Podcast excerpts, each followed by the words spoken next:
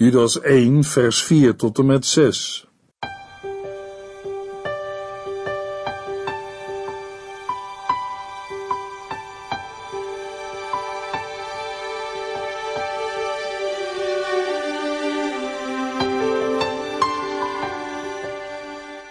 Hartelijk welkom bij De Bijbel Door.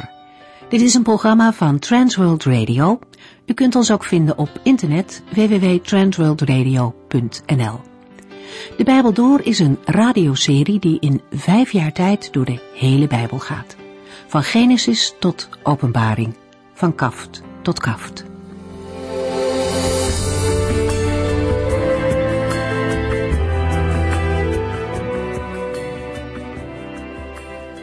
Ook vandaag kunt u met ons meelezen uit de brief van Judas. We hebben de vorige keer nagedacht over het derde en vierde vers. Judas was begonnen met een brief over de redding van mensen dankzij het werk van de Heer Jezus. Een onderwerp om blij van te worden. En daar had hij graag meer over willen zeggen. Maar het bleek nodig te zijn om ernstige waarschuwende woorden te schrijven. We zien in de brieven die in de Bijbel staan dat al vanaf het begin van de gemeente er veel gewaarschuwd wordt voor dwaalleren.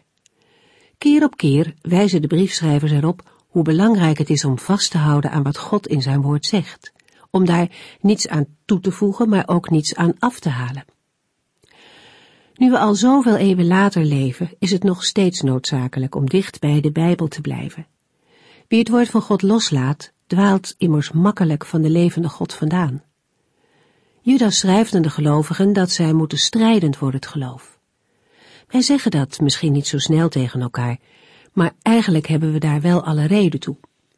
We hoeven maar om ons heen te kijken om te zien hoeveel dingen die in naam van het christendom gebeuren, toch niet overeenstemmen met wat de Bijbel zegt. Ook wij worden door de woorden van Judas aangespoord om te strijden voor het geloof en voor de geloofswaarheden. Het woord strijd heeft al in zich dat het niet altijd makkelijk en vanzelf zal gaan. We moeten er moeite voor doen.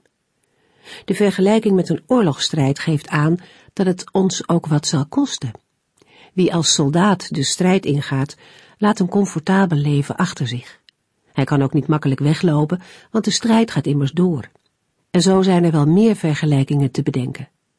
Gelukkig komt er ook een moment dat deze strijd voorbij zal zijn. Paulus schreef aan het eind van zijn leven, Ik heb de goede strijd gestreden, ik heb het geloof behouden. En lieve mensen, met die woorden mogen ook wij de strijd weer in.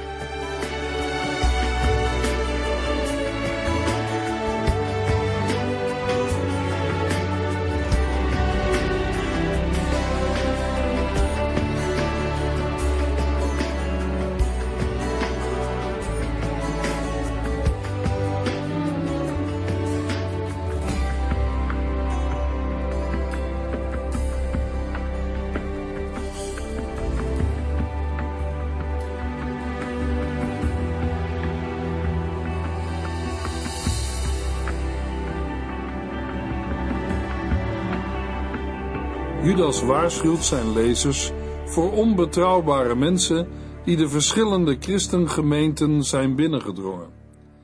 Zij beweren, onder het mom van nieuwe openbaringen en voortschrijdende kennis, dat volgens hen Gods genade zo groot is dat hij alles door de vingers ziet.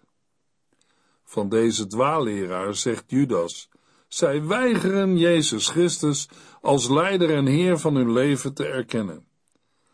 Maar mensen die weigeren de Heer Jezus Christus als leider en heer van hun leven te erkennen, kunnen nooit een leraar of een verkondiger van de christelijke boodschap zijn. Een grond daarvoor vinden we in het hoge priestelijk gebed van de Heer Jezus in Johannes 17. In Johannes 17 bidt de Heer Jezus tot zijn Vader in de hemel voor zijn leerlingen en voor hen die door de verkondiging van het evangelie in Jezus Christus zijn of zullen gaan geloven. We lezen in Johannes 17, vers 11 tot en met 26. Ik verlaat de wereld en kom bij u, maar zij blijven nog in de wereld. Heilige Vader, bescherm hen in uw naam de naam die u ook aan mij gegeven hebt, zodat zij één kunnen zijn zoals wij.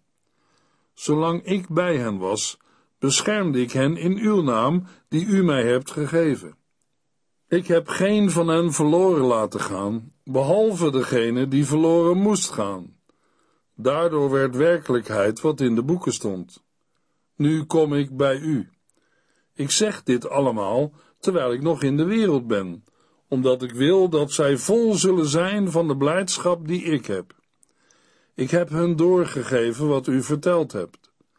De wereld haat hen omdat zij, net als ik, niet bij de wereld horen. Ik vraag u niet hen uit de wereld weg te nemen, maar hen te beschermen tegen de duivel. Zij horen net zo min bij de wereld als ik. Maak hen zuiver en heilig door hen te onderwijzen in uw woord van waarheid. Ik stuur hen de wereld in, zoals u mij de wereld hebt ingestuurd. Ik wijd mijn leven aan hen, om hen door de waarheid aan u te wijden. Wat ik u vraag, is niet alleen voor hen. Het is ook voor de mensen die door hen in mij zullen gaan geloven. Ik vraag u, Vader, of zij net zo één mogen zijn als u en ik. U bent in mij en ik ben in u. Laat hen ook zo in ons zijn. Dan zal de wereld geloven dat u mij gestuurd hebt. Ik heb hun dezelfde eer gegeven als u mij gegeven hebt, om hen zo één te laten zijn als u en ik. Doordat ik in hen ben en u in mij bent, zullen zij een volmaakte eenheid zijn. Dan zal de wereld erkennen dat u mij gestuurd hebt en dat u net zoveel van hen houdt als van mij. Vader, u hebt hen aan mij gegeven. Ik wil dat zij bij mij zullen zijn om mijn schitterende majesteit te zien. U hebt mij die majesteit gegeven, omdat u al van mij hield voor het ontstaan van de wereld. Rechtvaardige Vader, al kent de wereld u niet, ik ken u en mijn leerlingen weten dat u mij gestuurd hebt. Ik heb hun verteld wie u bent en zal dat blijven doen, want ik wil dat uw liefde voor mij in hen zal zijn en dat ik zelf ook in hen zal zijn. Als wij het gebed van de heiland lezen en overdenken, dan kunnen we tot geen andere conclusie komen. Mensen die weigeren de Heer Jezus Christus als leider en heer van uw leven te erkennen, kunnen nooit een leraar of verkondiger van de christelijke boodschap zijn. Het is de beleidenis van Petrus in Johannes 6, vers 69. Op een moment dat veel leerlingen niet meer met Jezus meegingen. Wij geloven en weten dat u de zoon van God bent, dat wil zeggen, de beloofde Messias. Het is de beleidenis van Thomas in Johannes 20, vers 28. Mijn Heere en mijn God. En de apostel Paulus schrijft in Romeinen 10, vers 9 tot en met 17. Want als u zegt dat Jezus Christus uw Heer is, en als u met heel uw hart gelooft dat God hem uit de dood heeft opgewekt, zult u gered worden. Door met heel uw hart op Christus te vertrouwen, wordt u rechtvaardig verklaard en door daarvoor uit te komen, wordt u gered. Zo staat het ook in de boeken. Wie op hem vertrouwt, zal niet teleurgesteld worden. En het maakt geen verschil of u Jood bent of niet. God is Heer over allen. Hij geeft zijn rijkdom aan alle mensen die een beroep op hem doen. Want er staat ook: ieder die de naam van de Heere aanroept, zal gered worden. Maar als zij niet in hem geloven, hoe kunnen zij hem dan aanroepen? En als zij nooit van hem gehoord hebben, hoe kunnen zij dan in hem geloven? Als niemand hun over hem vertelt, hoe kunnen zij het dan horen? Wie zal het hun vertellen als hij niet gestuurd is? Daarover staat in de boeken: Wat heerlijk klinkt het geluid van de voeten van de brengers van het goede nieuws maar niet iedereen heeft geluisterd naar het goede nieuws van God. De profeet Jezaja zei al, Heere, wie gelooft wat wij vertellen? Dus alleen door te luisteren naar wat Christus gezegd heeft, kunt u in hem gaan geloven. De aangehaalde teksten uit de Bijbel bevestigen de conclusie: iemand die weigert de Heer Jezus Christus als leider en Heer van zijn leven te erkennen, kan nooit een leraar of verkondiger van de christelijke boodschap zijn. Judas schrijft in Judas 1, vers 4: Ik zeg dit omdat er onbetrouwbare mensen zijn binnengedrongen die beweren dat wij er maar op los kunnen leven. Volgens hen is Gods genade zo groot dat hij alles door de vingers ziet. Het staat al lang vast dat de mensen die dit zeggen en toepassen daarvoor veroordeeld zullen worden. Zij weigeren Jezus Christus als leider en Heer van hun leven te erkennen. In een andere vertaling lezen we in Judas 1 vers 4, want er zijn zekere mensen binnengeslopen, reeds lang tevoren tot dit oordeel opgeschreven, goddelozen, die de genade van onze God in losbandigheid veranderen en onze enige heerser en Heere, Jezus Christus, verloochenen. De woorden over de binnensluipers, dat zij reeds lang tevoren tot dit oordeel zijn opgeschreven, verwijzen naar het Oude Testament. De dwaalleraars zijn, in tijd gesproken, tevoren opgeschreven tot het oordeel. In het Oude Testament is al eerder over afvalligen en goddelozen en hun bestemming geschreven. Bijvoorbeeld in Deuteronomium 13 vers 1 tot en met 5, waar het gaat om het oordeel over een valse profeet. We lezen in Deuteronomium 13 vers 5, die profeet of dromer zal ter dood gebracht worden, omdat hij afval gepredikt heeft van de Heere uw God om u af te trekken van de weg die de Heer uw God u geboden heeft te gaan. Zo zult gij het kwaad uit uw midden wegdoen. Judas schrijft, want er zijn zekere mensen binnengeslopen, goddelozen, die de genade van onze God in losbandigheid veranderen en onze enige heerser en Heere, Jezus Christus, verloochenen. Het Griekse werkwoord voor binnensluipen betekent ongemerkt erbij of erlangs naar binnen duiken, heimelijk binnensluipen. Het wordt in vers 4 in overdrachtelijke zin gebruikt met betrekking tot dwaalleraren die de christengemeenten stilletjes zijn binnengeslopen. Zij heten goddeloos, hetgeen in hun gedrag tot uiting komt. Zij veranderen Gods genade in losbandigheid. Aanhangers van de gnostische dwaalleer waren van mening dat het aardse en lichamelijke geen vat had op een geestelijk mens, en daarom kon een mens, naar hun opvatting, er maar op losleven.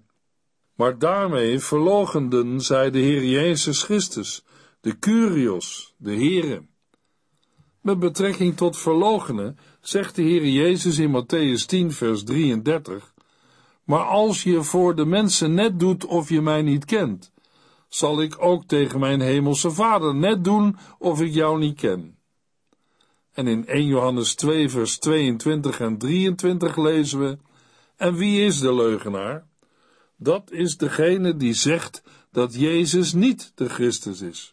Zo iemand is een vijand van Christus, een antichrist, omdat hij niet gelooft in God de Vader en in zijn Zoon Jezus Christus. Want wie niet in de Zoon gelooft, kent ook de Vader niet. Maar wie in de Zoon gelooft, kent ook de Vader. Het zijn mensen die onze enige Heerser en Heere Jezus Christus verloochenen. Of, zoals we in het boek lezen, zij weigeren Jezus Christus als leider en Heer van hun leven te erkennen.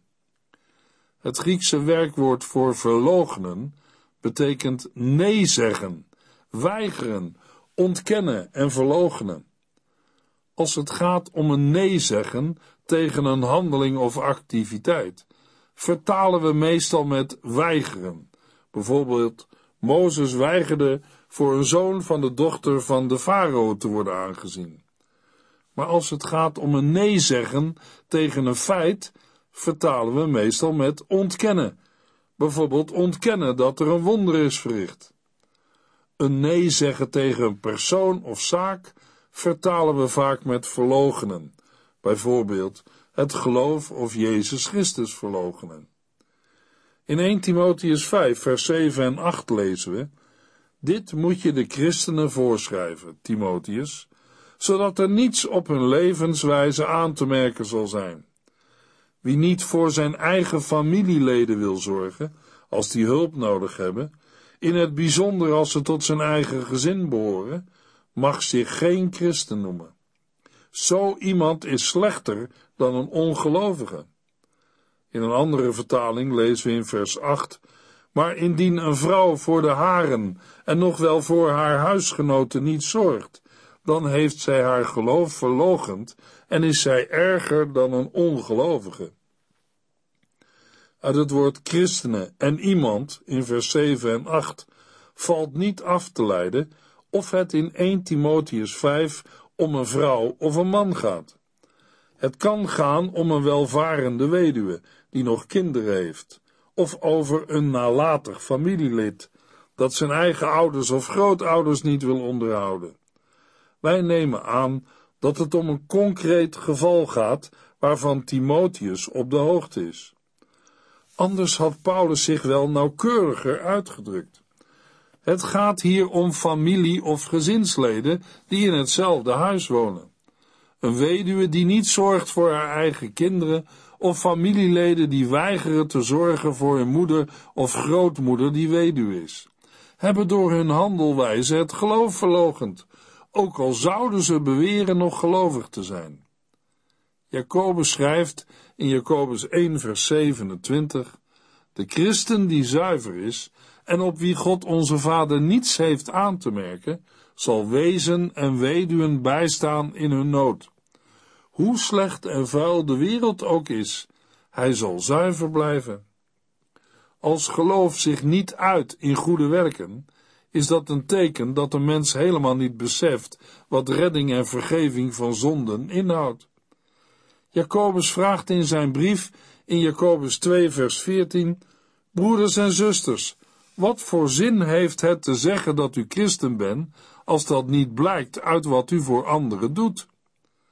In Jacobus 2, vers 17 zegt Jacobus erbij: Het is wel duidelijk dat geloof alleen niets te betekenen heeft. U moet het ook laten blijken uit wat u doet.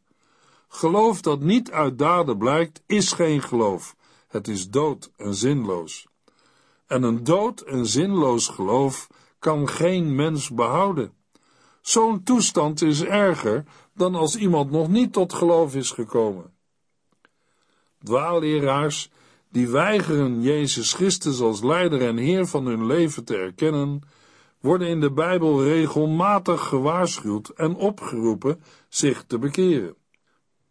Paulus schrijft aan de Corinthiërs in 2 Corinthiërs 11 vers 12b tot en met 15 om bepaalde mensen de kans te ontnemen te beweren dat zij net zo voor God werken als wij, zeg ik het volgende. Die mannen werken helemaal niet voor God. Zij zijn niet door hem gestuurd. Het zijn huichelaars, die u hebben wijsgemaakt dat zij apostelen van Christus zijn. Maar denk nu niet dat het mij verbaast. Satan zelf kan zich voordoen als een engel van het licht. Het is dan ook geen wonder dat zijn handlangers zich voordoen als oprechte dienaren van God. Maar op het laatst zullen zij allen de straf krijgen die zij voor hun wandaden verdienen. Ook de apostel Paulus is iemand die herhaaldelijk voor dwaalleer en afval van het geloof waarschuwt. In Handelingen 20, vers 29 tot en met 31 horen we hem tegen de leiders van de christengemeente van Efeze zeggen: Want ik weet dat er na mijn vertrek valse leraren als hongerige wolven bij u zullen komen. Zij zullen de kudde niet ontzien. Zelfs mensen uit uw eigen kring zullen de waarheid verdraaien en proberen de christenen aan hun kant te krijgen. Wees daarom op uw hoede. Vergeet niet dat ik, in de drie jaar dat ik bij u was, ieder van u voortdurend heb terechtgewezen, zowel s'nachts als overdag en vaak onder tranen. Paulus waarschuwde ook zijn jonge medewerker Timotheus in 2 Timotheus 3 vers 5 en 6. Ze zullen in uiterlijkheden wel godsdienstig doen, maar de kern van het goede nieuws afwijzen. Houd zulke mensen op een afstand. Ze zijn van het soort dat listig het huis van andere mensen binnendringt en vrouwen inpalmt die zondigen en zich door hun begeerte laten beheersen.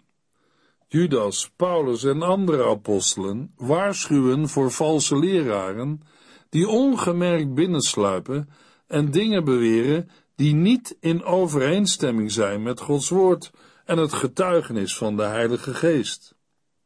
We lezen verder in de brief van Judas. Judas 1, vers 5.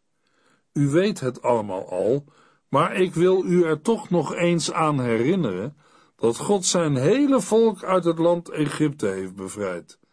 Maar de mensen die hem niet vertrouwden, heeft hij gedood.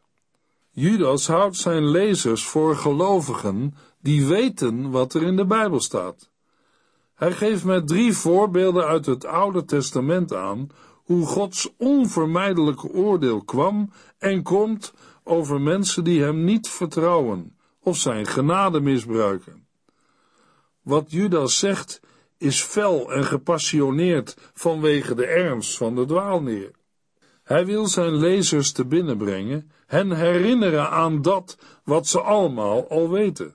Het staat in vers 5 met nadruk vooraan en betekent dat de gelovigen weggezonken kennis weer in de herinnering moeten terugroepen. Zij kennen het woord van God en weten wat er met het volk Israël in de woestijn is gebeurd. De Heere heeft het volk Israël uit Egypte verlost en daarbij de Egyptenaren geoordeeld. Zelfs de volken van die tijd hadden van Gods wonder voor Israël gehoord. Ragab zegt tegen de verspieders die ze op het dak van haar huis had verborgen: Ik weet heel goed dat uw God mijn land aan u gaat geven. Wij leven in grote angst voor u.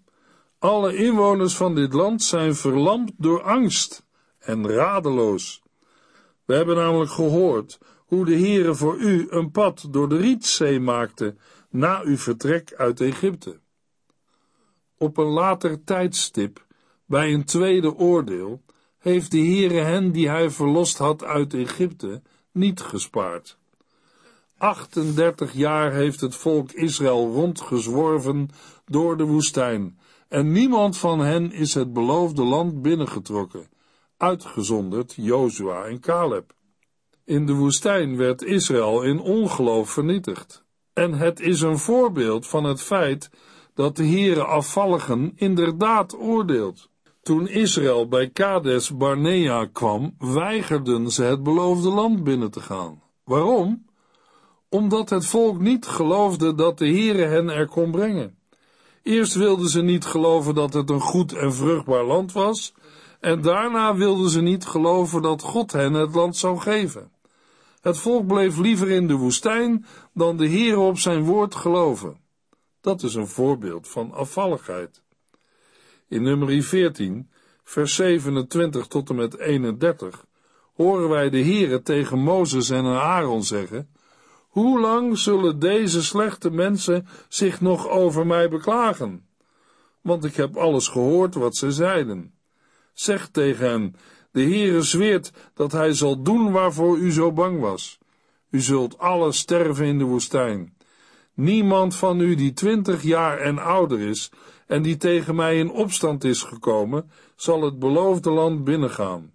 Alleen Caleb en Jozua mogen het land binnengaan. U zei dat uw kinderen slaven zouden worden van de inwoners van het land. Welnu, in plaats daarvan zal ik hen veilig het land binnenbrengen, en zij zullen erven wat u te min was. En wat gebeurde er? De nieuwe generatie van Israël stak de rivier de Jordaan over en trok het beloofde land binnen, zoals God had beloofd. Maar de generatie die afvallig was geworden, werd in de woestijn vernietigd. Zij zijn het eerste voorbeeld dat Judas geeft.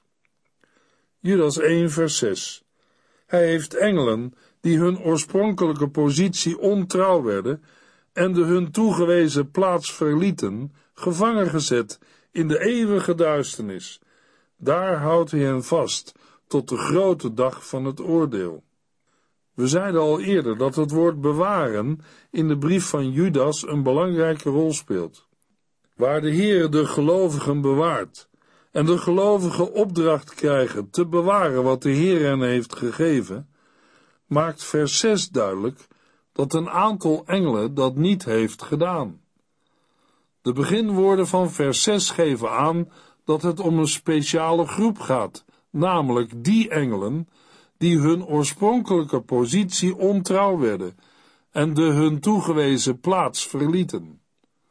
De woorden geven aan dat deze engelen op een bepaald moment hun woonplaats of verblijfplaats tegen Gods bedoeling in hebben verlaten. Blijkbaar zijn zij in opstand gekomen en hebben toen hun positie en plaats verlaten. Judas geeft nu aan, maar zoals de Heer het volk Israël niet spaarde, zo zal hij ook deze engelen, die ontrouw zijn geworden, niet sparen. Daartoe heeft de Heer hen al in bewaring gesteld.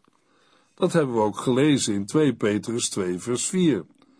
God heeft zelfs opstandige, ongehoorzame engelen niet gespaard, maar in de afgrond gegooid, waar zij in donkere holen opgesloten blijven tot de dag van het grote oordeel.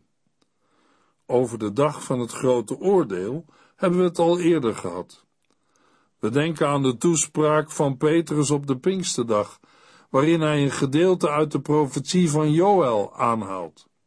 Handelingen 2, vers 17 tot en met 20. God zal aan het einde van de tijd zijn geest over alle mensen uitstorten. Uw zonen en dochters zullen Gods woorden spreken. Jonge mannen zullen visioenen zien en oude mannen bijzondere dromen hebben.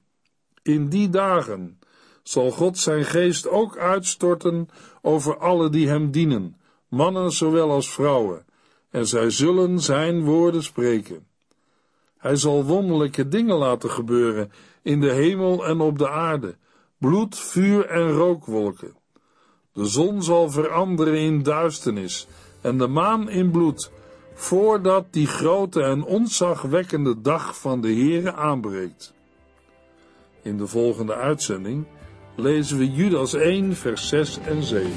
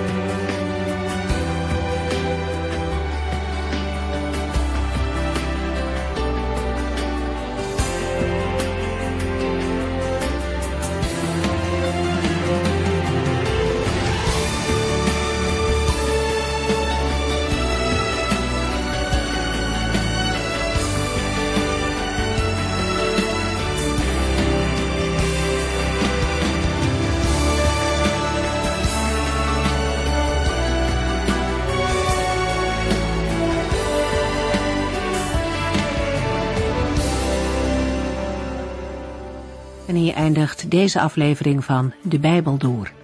Een serie programma's van Transworld Radio. Wilt u ons iets vragen of meer weten? Dan kunt u altijd contact met ons opnemen.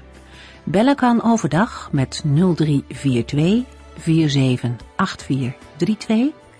Per post Transworld Radio.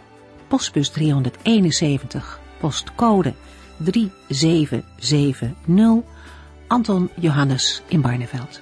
En e-mailen kan ook.